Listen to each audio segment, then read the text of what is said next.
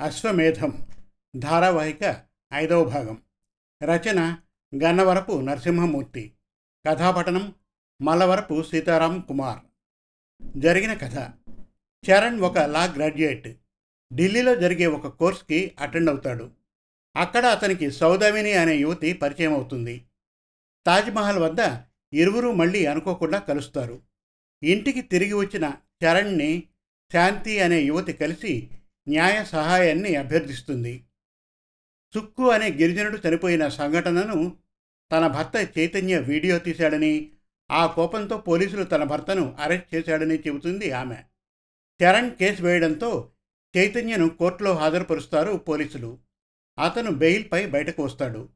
తన అన్నయ్య పెళ్ళి చూపుల కోసం చరణ్ ఉన్న ఊరు వస్తుంది సౌదామిని. చరణ్ ఇంట్లో విహారీ ఫోటో చూస్తుంది. అతడు తన స్నేహితురాలు దీపను మోసం చేశాడని చెబుతుంది. విహారీ వాళ్ళ ఊరికి వెళ్తే నిజం తెలుస్తుందంటాడు చరణ్. విహారితో తన పరిచయం గురించి సౌదామినికి వివరిస్తాడు. ఆమె ఊరికి వెళ్ళాక విహారి దగ్గరకు వెళ్తాడు. అతని కోరికపై బాక్సైట్ తవ్వకాలు నిలిపివేయాలని కోర్టులో కేసు వేస్తాడు చరణ్. తవ్వకాలు తాత్కాలికంగా అవుతాయి. ఇక అశ్వమేధం ధారావాహిక ఐదో భాగం వినండి. చరణ్ తన ఇంటికి వచ్చి వ్యవసాయ పనుల్లో మునిగిపోయాడు. వారం రోజుల తర్వాత ఒకరోజు అతనికి సౌదామిని నుంచి ఫోన్ వచ్చింది. తాను ఫ్లైట్కి రాజమండ్రి వచ్చి అక్కడి నుంచి కోనసీమకి బయలుదేరుతున్నా అని మీరు కూడా బయలుదేరి రావాలని చెప్పడంతో చరణ్ ఆలోచనలో పడ్డాడు. మొదట్లో వెళ్ళాలా వద్దా అని సంశయించినా ఆమె అంతగా చెప్పడంతో కాదనలేక వెళ్ళాలని నిర్ణయించుకున్నాడు. విశాఖ దాకా స్కార్పియోలో వచ్చిన తర్వాత అతనికి ఓ ఆలోచన వచ్చింది. మళ్ళీ బస్సుకు బయలుదేరడం అక్కడి నుండి ఇంకెన్నో మారి ఆ ఊరికి వెళ్ళడం కన్నా జీప్లోనే వెళ్ళిపోతే తిన్నగా ఆ ఊరు వెళ్ళిపోవచ్చు. మళ్ళీ పని అయ్యాక తిరిగి వచ్చేయవచ్చు అని జీప్లోనే బయలుదేరాడు. ఆ విషయాన్ని సౌదామినికి ఫోన్ చేసి చెప్పాడు. వెంటనే ఆమె తాను రాజమండ్రిలో ఎదురు చూస్తూ ఉంటా అని కలిసి వెళ్ళిపోవచ్చని చెప్పింది. విశాఖ నుండి రెండున్నర గంటల్లో రాజమండ్రి చేరుకున్నాడు. ఆమె చెప్పిన ప్రకారం వెళ్ళి ఆమెను ఎక్కించుకొని మళ్ళీ బయలుదేరింది స్కార్పియో. సౌదామిని గారు ఆమంటే మీ స్నేహితురాలు ఆమె పెళ్ళికి మీరు వెళ్ళడం సహజం. కానీ మీతో పాటు నేను వస్తే వాళ్ళు ఏమనుకుంటారు? మీకు ఇబ్బంది కాదా? మన గురించి ఎవరు తప్పుగా అనుకున్నా బాధపడాలి అన్నాడు చరణ్. మనం ఎలా ఉన్నా సమాజం ఏదో ఒకటి అనుకుంటూనే ఉంటుంది. దాని గురించి మీరు పెద్దగా ఆలోచించకండి. అయినా వరుసినితో నేను అన్నీ చెప్పాను. మీరు నాకు తోడుగా వస్తున్నారని ఈ ప్రదేశం నాకు కొత్త అని దాంతో చెప్పాను. కాబట్టి అదేమీ సమస్య కాదు. దాని గురించి మీరు ఎక్కువగా ఆలోచించకండి అని చెప్పడంతో ఊపిరి పీల్చుకున్నాడు చరణ్. ఆ తర్వాత ఆమె చెప్పిన ప్రకారం ప్రయాణం కొనసాగింది. ముందుగా కోనసీమ ముఖద్వారమైన రావులపాళెం చేరుకుంది. అక్కడి నుంచి అమలాపురం దారిపట్టింది పచ్చటి కొబ్బరి తోటల మధ్యలోంచి కాలవ గట్టు మీద నుంచి వెళ్తూ ఉంటే అతనికి చాలా ఆనందం కలగసాగింది. ఇక సౌదామినికైతే ఆ పచ్చటి ప్రకృతిని చూసి మనస్సు పులకించిపోసాగింది ద్రాక్షారామం గుడికి వెళ్ళి దర్శనం చేసుకున్నారు. అక్కడ శివుడి లింగం చాలా పొడవుగా ఉంది. ఆ గుడి కూడా చాలా పురాతనంగా ఉంది. చాలాసేపు ఆ గుడి సౌందర్యాన్ని చూసిన తర్వాత కోటిపల్లి రేవుకి చేరుకున్నారు. అది గోదావరి ఒక పాయ గౌతమి ఒడ్డుని రాసుకుంటూ ప్రవహిస్తోంది. గట్టంతా పచ్చటి కొబ్బరి చెట్లు కనుచూపు మేరంతా సముద్రంలా గోదావరి. దూరంగా తెరచాపలతో పడవలు రేవు వైపు వస్తున్నాయి. సూర్యుడి కిరణాలు గోదావరి తరగలపై పడి పరావర్తనం చెందుతున్న దృశ్యం సౌదామినికి చాలా నచ్చింది. కోటిపల్లి రేవంటే ఆమెకి చాలా ఇష్టం. చాలా సినిమాల్లో ముఖ్యంగా బాపు సినిమాల్లో ఎక్కువగా చూసింది. ఎత్తైన గోదావరి ఒడ్డు ఒడ్డు మీదనే విశాలమైన వటవృక్షం దాని కింద కాంక్రీట్ చెవట నిర్మలంగా పారే గౌతమి కోనసీమకి గోదారంటే ప్రేమ. వాళ్ళకి అది జీవనాధారం. గలగలని వీచు చిరుగాలిలో కెరటమై జల జలని పోరు సెలయేటిలో తేటనై అన్న కృష్ణశాస్త్రి గేయం ఆమెకు ఆ క్షణంలో గుర్తుకొచ్చింది. ఎక్కడో నాసికా త్రయంబకంలో ఒక చిన్న పాయగా పుట్టిన గోదావరి కోనసీమకు వచ్చేసరికి విశాలత్వాన్ని సంతరించుకొని మూడు పాయలుగా విడిపోయి సముద్రంలో కలవడం దాని ప్రస్థానం. గోదావరి ఆంధ్రుల జీవన వాహిని ఒక్కసారి గట్టు మీద నుంచి మెట్ట ద్వారా దిగి ఆ నదీమ తల్లి నీటిని తల మీద చల్లుకుంది. ఆ తర్వాత వచ్చి జీపులో కూర్చుంది. మళ్ళీ జీపు ప్రయాణం మొదలైంది. పచ్చటి కొబ్బరి తోటల మధ్యలోంచి అమాయకమైన పల్లె సీమల్లోంచి వెళ్తోంది. పచ్చని పచ్చికల మధ్య విచ్చిన తోటల మధ్య అన్న తిలక్ అమృతం కురిసిన రాత్రిలోని గేయం గుర్తుకు వచ్చింది. సాయంత్రం అవుతూ ఉండగా వాళ్ళు ఆ అగ్రహారం చేరుకున్నారు. పచ్చటి తోటల మధ్య ఉందా ఊరు? మధ్యలో పెద్ద కాలువ దాని మీద వంతెన మధ్యలో రాములవారి గుడి ఊరి నిండా జనాలు. చూడ్డానికి ఆ పల్లె చాలా బాగుంది. చరణ్కి బాగా నచ్చింది. ఆ సాయంత్రం ఊళ్ళోకి వెళ్ళారు. ఊరంతా సందడే. ప్రతి ఇల్లు తోరణాలతో అలంకరణలతో వెలిగిపోతోంది. ఆ మన్నాడు రామాలయంలో ధ్వజారోహణం విగ్రహ ప్రతిష్ట అక్కడ పురాతన రామాలయం ఉండేది. అది పాడుపడిపోతే వరుధిని నడుం కట్టి దానికి మరమ్మతులు చేయించింది. వరుధిని భర్త శంకరం ఆ ఊరి సర్పంచి. మంచి వ్యక్తి భార్య మాటకు గౌరవం ఇచ్చే వ్యక్తి. బాగా చదువుకున్నవాడు. ఆ ఊళ్ళో వాళ్ళ కుటుంబం చాలా మోతుబరి కుటుంబం. ఊరి కోసం పాటుపడే కుటుంబం. వరుధిని ఆ ఊరి రామాలయం పక్కనే ఒక సంగీత పాఠశాలని ప్రారంభించింది. సుమారు యాభై మంది అమ్మాయిలు అందులో సంగీతం నేర్చుకుంటున్నారు. కర్ణాటక సంగీతం. చరణ్ సౌధామినీల ఇద్దరిని వరుధిని ఆ పాఠశాలకు తీసుకెళ్ళి అక్కడ సంగీతం నేర్చుకుంటున్న అమ్మాయిల్ని పరిచయం చేసింది. ఆ మర్నాడు రామాలయంలో వరుధిని బృందం కర్ణాటక సంగీత గాత్ర కచేరీ ఉంది. అందుకే వాళ్ళంతా రిహార్సల్స్ చేసుకుంటున్నారు. అందరూ త్యాగరాజ కృతులు అన్నమయ్య కీర్తనలు పాడుతున్నారు. చరణ్కి సంగీతంలో కొద్దిగా అభినవేశం ఉంది. అందుకే వాళ్ళని నిశ్చితంగా గమనించసాగాడు. ఒక మూల నుంచి పిబరే రామరసం అన్న త్యాగయ్య కృతి వీణులకు విందు చేస్తూ ఉంటే ఇంకో పక్క నుంచి పంచరత్న కీర్తనల్లోని ఎందరో మహానుభావులు చెవులకు ఇంపుగా వినిపించసాగింది. అది చాలా విశాలమైన హాలు. గోడల నిండా ప్రముఖ వాగ్గేయకారుల పెద్ద పెద్ద చిత్రపటాలు ఆహూతులను ఆకర్షిస్తున్నాయి. త్యాగరాజస్వామి అన్నమయ్య శ్యామాశాస్త్రి వాసుదేవాచారి ఇలా ఎందరో ప్రముఖుల చిత్రాలు ఇంకో పక్క బాలమురళీ కృష్ణ గారి చిత్రం ఎంఎస్ సుబ్బలక్ష్మి వసంతకుమారి ఇలా ఈ శతాబ్దపు వాగ్గేయకారులవి కూడా ఉన్నాయి. ఆ హాలుని చూస్తూ ఉంటే వరుసిని కళాహృదయాన్ని మెచ్చుకోకుండా ఉండలేకపోయాడు చరణ్. వరుసిని గారు ఈ పాఠశాలని చూస్తూ ఉంటే చాలా ఆనందంగా ఉంది. మీరు చేసిన పని చాలా గొప్పది. కొన్ని తరాలు గుర్తుండిపోయే పనిని మీరు చేశారు. అసలు కర్ణాటక సంగీతమన్నా కీర్తనలు కృతులన్నా మరచిపోతున్న ఈ తరంలో మీరు ఆ వాగ్దేవికి మళ్ళీ పట్టాభిషేకం చేస్తున్నారు. అందుకు మీకు అభినందనలు. సౌదామిని గారు నన్ను బలవంత పెట్టకపోతే నేను గొప్ప అవకాశాన్ని కోల్పోయేవాడిని. అందుకు ఆవిడ కూడా కృతజ్ఞతలు. ఆ త్యాగయ్య అన్నట్లు ఎందరో మహానుభావులు మీలాంటి వారు. అందరికీ వందనములు. కాసేపు మీ పిల్లలతో ముచ్చటించవచ్చా? అని అడిగాడు చరణ్. తప్పకుండా నిజానికి వాళ్ళకి సంగీతంతో పాటు ఆ వాగ్గేయకారులు రాగాల గురించి కొద్ది కొద్దిగా నాకు తెలిసినవి అప్పుడప్పుడు చెబుతున్నాను. వాటి గురించి అడగండి అంది వరుధిని. పిల్లలు మీకు త్యాగరాజు గురించి తెలుసా? అడిగాడు. తెలుసు మాస్టారు. రావణు మీద కృతులు వ్రాసిన భక్తుడు. చెప్పారు పిల్లలు. చరణ్ మాట్లాడుతూ అతను ఎక్కడ పుట్టాడో ఎప్పుడు పుట్టాడో అతను ఏ భాషలో కీర్తనలు వ్రాశాడో సంగీత త్రయం గురించి పంచరత్న కీర్తనల గురించి ఇలా కొన్ని విషయాలు చెబుతాను. వినండి. త్యాగరాజు గారి పూర్వీకులది కాకర్ల అన్న గ్రామం. అది ఇప్పుడు ప్రకాశం జిల్లాలో ఉంది. ఆ తర్వాత వాళ్ళ కుటుంబం ప్రస్తుత తమిళనాడులోని తంజావూరు వెళ్ళిపోయారు. త్యాగరాజు పద్దెనిమిదవ శతాబ్దానికి చెందినవాడు.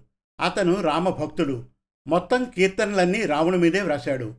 జగదానంద కారక దుడుకుగల నన్నే సాధించనే కనకన రుచిరా ఎందరో మహానుభావులు ఈ ఐదింటిని పంచరత్న కీర్తనలు అంటారు. రాగం తానం పల్లవి ఉండేటట్లు ఇవన్నీ వ్రాయబడ్డాయి. ఇందులో జగదానంద కారక నాటరాగంలో దుడుకుగల గౌళ రాగంలో సాధించనే అరభీ రాగంలో కన కన రుచిరా వరళి రాగంలో ఎందరో మహానుభావులు శ్రీరాగంలో స్వరపరచబడ్డాయి త్యాగయ్య శ్యామాశాస్త్రి ముత్తుస్వామి దీక్షితార్ ఈ ముగ్గురిని సంగీత త్రయం అంటారు. అలాగే తాళపాక అన్మాచార్యుల వారిది కడప జిల్లాలోని తాళపాక గ్రామం పదహారవ శతాబ్దపు కవి. ఆ ఏడుకొండల వాడిపై ఎన్నో కీర్తనలు వ్రాశాడు. సుమారు ముప్పై మూడు వేల కీర్తనలు మనకు లభించాయి. కొండలలో నెలకొన్న కోనేటి రాయడువాడు లాంటి గొప్ప కీర్తనలు ఆయన రాశాడు. ఆ పద కవితా పితామహుడు తొంభై ఐదు సంవత్సరాలు ఈ భూమి మీద నివసించి ఆ స్వామికి ఎంతో పద సేవ చేశాడు. మిగతా విశేషాలు మీ టీచర్ గారు చెబుతారు అన్నాడు చరణ్. చాలా మంచివి తెలియని విషయాలు మీరు మా పిల్లలకు చెప్పారు. మీకు సంగీతంలో వాగ్గేయకారుల మీద మంచి అభినవేశం ఉందని తెలుస్తోంది అంది వరుధిని చప్పట్లు కొడుతూ. ఆ సాయంత్రం గోదావరి ఒడ్డుకు వెళ్ళారు చరణ్ సౌధామిని. పడమటి సంధ్యారాగం. పడమర కొండల్లోకి సూర్యుడు జారుకుంటున్నాడు. ఎర్రటి కిరణాలు గోదావరిలో మిలమిలా మెరుస్తున్నాయి. మీకు సంగీతంలో బాగా జ్ఞానం ఉన్నట్లు ఈరోజు తెలిసింది. మంచి విషయాలను చెప్పారు అంది సౌదామిని. పల్లెల్ని ఈ గ్లోబలైజేషన్ మింగేస్తోంది. ఈ తరం వాళ్ళు పల్లెల్లో ఉండడానికి ఇష్టపడడం లేదు. వీళ్ళంతా మన సంస్కృతి వారసత్వ సంపదను దూరం చేసుకుంటున్నారు. చూడండి ఈ పల్లె జీవనం ఎంత బాగుందో. ఎంతసేపు విమానాల్లో ప్రయాణం కంప్యూటర్లు మొబైల్స్ స్మార్ట్ ఫోన్లు సాఫ్ట్వేర్ పిజ్జాలు బర్గర్స్ ఇంగ్లీష్ భాష పాశ్చాత్య పోకడలు ఇలా సమాజం ఎక్కడికో గమ్యం తెలియని పయనం కొనసాగిస్తోంది. దీనివల్ల మన తరువాత తరానికి అనుబంధాలు ప్రేమలు తగ్గిపోతాయి. మానవ సంబంధాల్లో పెద్ద మార్పులు రావచ్చు. అన్నాడు చరణ్ నిరాశగా. మీరు చెప్పింది నిజం. ఈ మార్పులు ఎవ్వరూ ఆపలేరు. పదండి వెళ్దాం. గోధూళి వేళ ప్రవేశిస్తోంది. అంది నవ్వుతూ.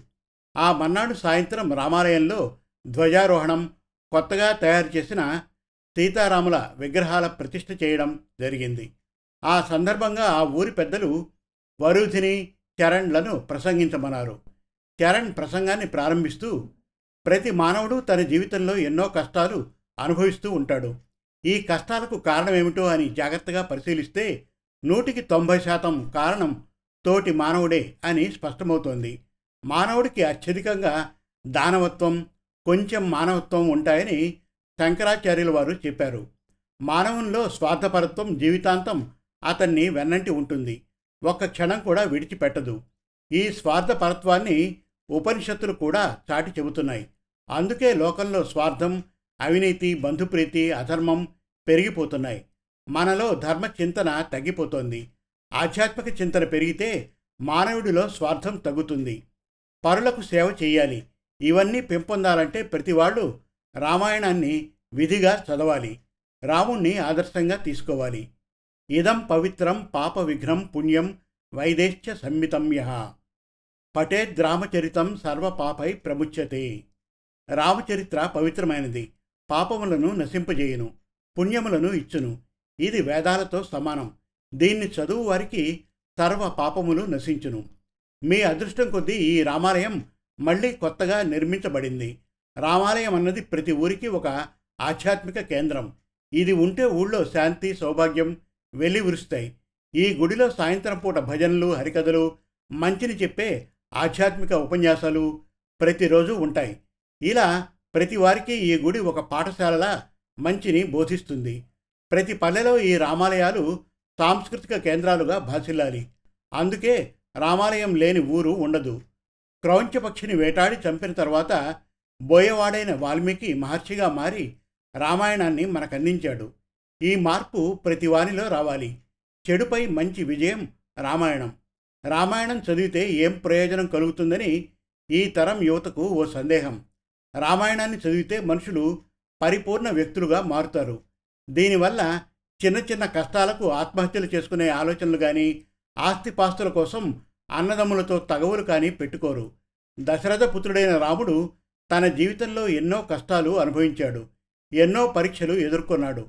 అయినా ధైర్యాన్ని వీడలేదు. ఓటమిని అంగీకరించలేదు. రాముడితో మనకి పోలికేమిటి? అని అనుకోరాదు. రాముడు ఎక్కడా తాను దేవుణ్ణని చెప్పుకోలేదు.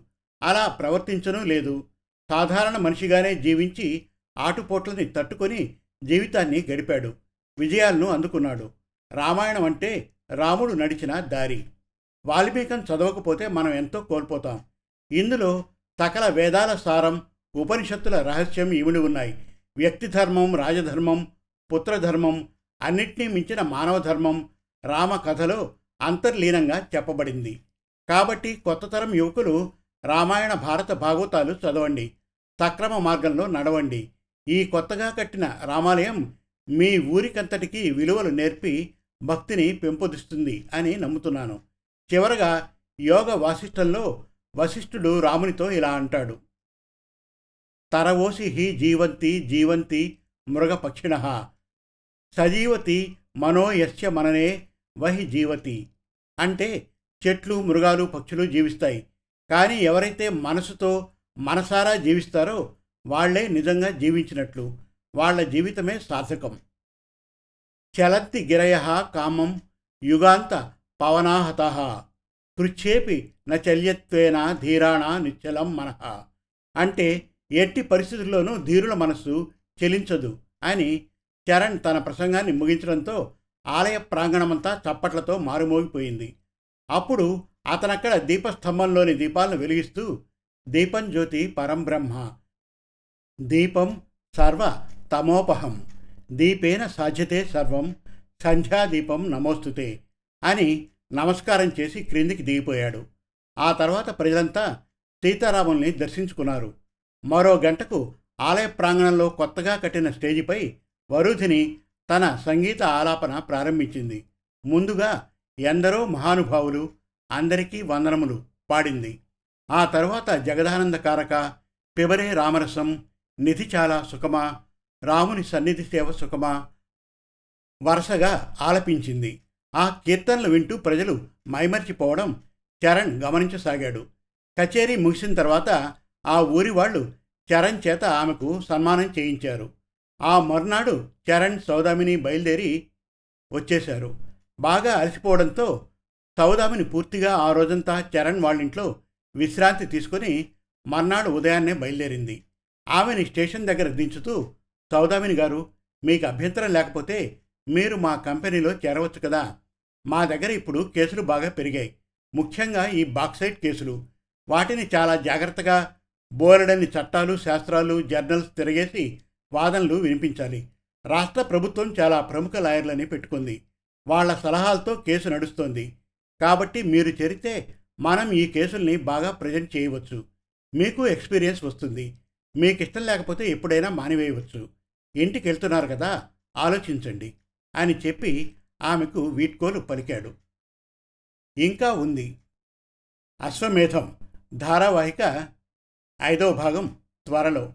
మరిన్ని చక్కటి కథల కోసం కవితల కోసం వెబ్ సిరీస్ కోసం మన తెలుగు కథలు డాట్ కామ్ విజిట్ చేయండి. Thank you